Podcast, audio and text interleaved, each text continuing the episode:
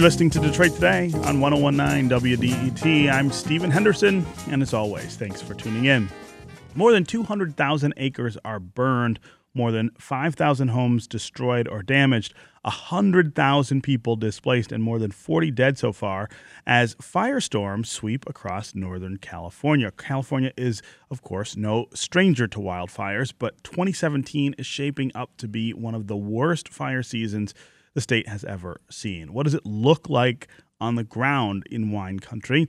What will the rebuilding process look like for victims? And what's the conversation happening around how this might relate to climate change? Joining us now is Dominic Fracassa, a reporter for the San Francisco Chronicle. He is a Michigan native. He is on the ground, has been on the ground in wine country, covering the fires for four days last week. Dominic, welcome to Detroit Today. Hey, thank you so much for having me. Yeah. Uh, so just give us a sense of what this looks like on the ground. Of course, we are seeing the photos and the video footage of the Yeah. fires. I would imagine it is even more harrowing if you are there.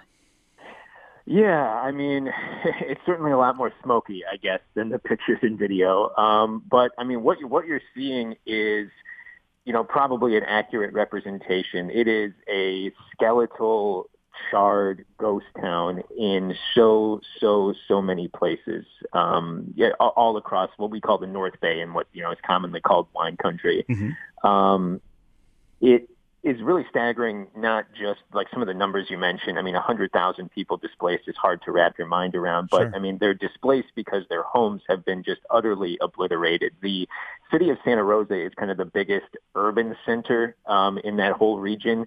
And unfortunately, it's been the place that's been absolutely hardest hit. I mean, just entire neighborhoods. Um, you can see from like aerial views and um, some uh, uh, footage captured by drones that folks might have seen.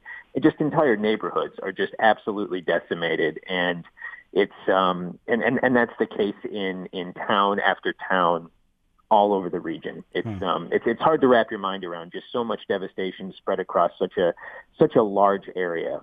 So that's that's the the ugly truth of it. Yeah. Um, and so, given that level of devastation, uh, what are victims saying about how they rebuild or pick up the pieces? I mean, is anyone even talking about that yet? Yeah, that's that's the thing. Those conversations are actually only just starting to to emerge. Um, the fact of the matter is, for the first three or four days um, when this fire was at its worst, maybe say through like you know Monday through Wednesday or Thursday even, um, the the talk wasn't even about. It it wasn't centered around even containing the fires. It was purely just trying to get people evacuated from areas where you know the fire was imminently going to be sort of rushing through, and to uh, uh, finding people, you know, trying to track down uh, people who were reported missing. I think as of this morning, I believe there's still about 80 people reported missing who are just still unaccounted for. You know, uh, uh, more than a week now into this whole uh, ordeal. Um, but over the past, I'd say 24 hours, the mood has really started to shift to one of a little bit more optimism. We're seeing double digit containment with some of the fires, especially some of the worst ones, and, and high double digits too, 30, 40, 50% containment. And uh, like I said, three to four days in, the conversation wasn't even about containing the fires. It was just trying to get as many people to safety as possible and figure out what areas needed to be evacuated and when. Mm-hmm. Um, so, I mean, in terms of the conversation around rebuilding, it's only just starting to begin. And, and frankly, I, I mean, I, I, I'll admit I haven't covered a disaster like this of this scale before. I'm not even sure how that how that starts. I mean, filing insurance claims that's starting to happen more and more now. Um, we're seeing people able to go back and see whether or not their home has been spared by the fire or not. I mean, it's still it's still extremely a really extremely fresh wound. I think for a lot of people and some people are still in still in mandatory evacuation areas and are, and are, and are in shelters. You know what I mean? They still don't know what the state of their home is, and many have been without power for uh, over a week now. I think there's still, as of this morning, uh, I believe about 27,000 people still without power, and they've been that way since uh, either the wee hours of Sunday or uh, or Monday morning. Wow. So it's it's just starting, and and you know I think um, you know, frankly, uh, people are just still feeling lucky to be alive at this point, and that adrenaline is only just starting to fade from, you know, a solid punishing week of of having to evacuate and wearing masks almost 24 hours a day to prevent, you know, smoke inhalation. It's it's just starting to recede now. So that rebuilding conversation is um, is starting to get going. Mm-hmm. Uh, you know, I I wonder if if it's if if it's too early to be talking about rebuilding. Uh, it might be way too early to be talking about the causes of this kind of uh, disaster. The, the, the issue of climate change, though, looms mm-hmm. pretty large, I think, in the background here. I mean, I think it's reasonable for people to look at this and ask, is this happening in a way that it is because the climate is changing. I mean, this is not a normal kind of disaster. I mean, there's wildfires in California. Everyone right. knows that, but not at this level. Uh, are people really engaging with that question yet? Actually, yeah. I mean, having just said all of that about how how you know we're just sort of uh, uh, fading away from like the pure emergency stage of this whole thing, uh, that conversation has already come up in some of the you know, I don't know, like dozens of interviews I've conducted with people who, you know, were in shelters or or uh, were evacuating.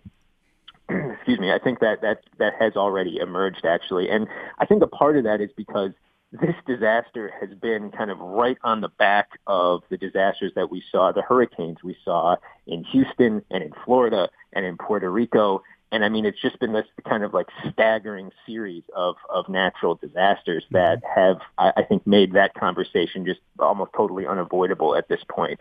And people I've, I've spoken to have, uh, the, the hum, human beings are uh, a, a resilient species, and there are people who just, in the in the worst of times, just have a kind of black humor about them, about the whole thing and you know we'll just be in a in a conversation and they'll they'll say you know we uh, uh, we had 80 mile an hour winds whip through uh, the night before that's a big reason that the fires were so bad we have mm-hmm. a phenomenon called the Diablo winds once a once a year right around this time of year that you know, uh, I'm sorry for the cliche, but literally created the perfect storm that mm-hmm. allowed these fires to, mm-hmm. to really propagate in the way they did. And they, they'll say like, oh, well, good thing we don't have climate change or good thing climate change isn't real. And of course, you're talking about, you know, Northern Californians who have a, a propensity and a, a reputation for being, uh, you know, really embracing of the climate conversation. I think to put it mildly, but um, no, that that is very much, at least with with folks on the ground. I, I couldn't tell you. You know, I think fire officials, for instance, are worried enough uh, uh, just about the immediacy of their problems to to talk about that yet, but uh, people on the ground are are absolutely um, factoring that into the conversation and, and making it um, and, and bringing it to the fore, which I which I do think is interesting. But again, I think just wrapping it into all of the just tragedies that have befallen the country, it's it's made that um, one piece of a very you know kind of tragic puzzle that people are putting yeah. together, at least out here. Yeah.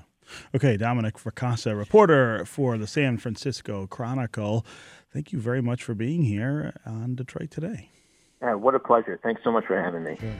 It's going to do it for me today. I will be back tomorrow. I hope you will too. Detroit Today is produced by Laura Weber Davis and Jake Neer. Our program director is Joan Isabella. Technical director and engineer is Matthew Trevethan. And the associate producer is Gus Navarro. Detroit Today's theme song was composed by WDET's Sam Beaubien. This is 1019 WDET, Detroit's public radio station, a community service of Wayne State University. We'll see you tomorrow.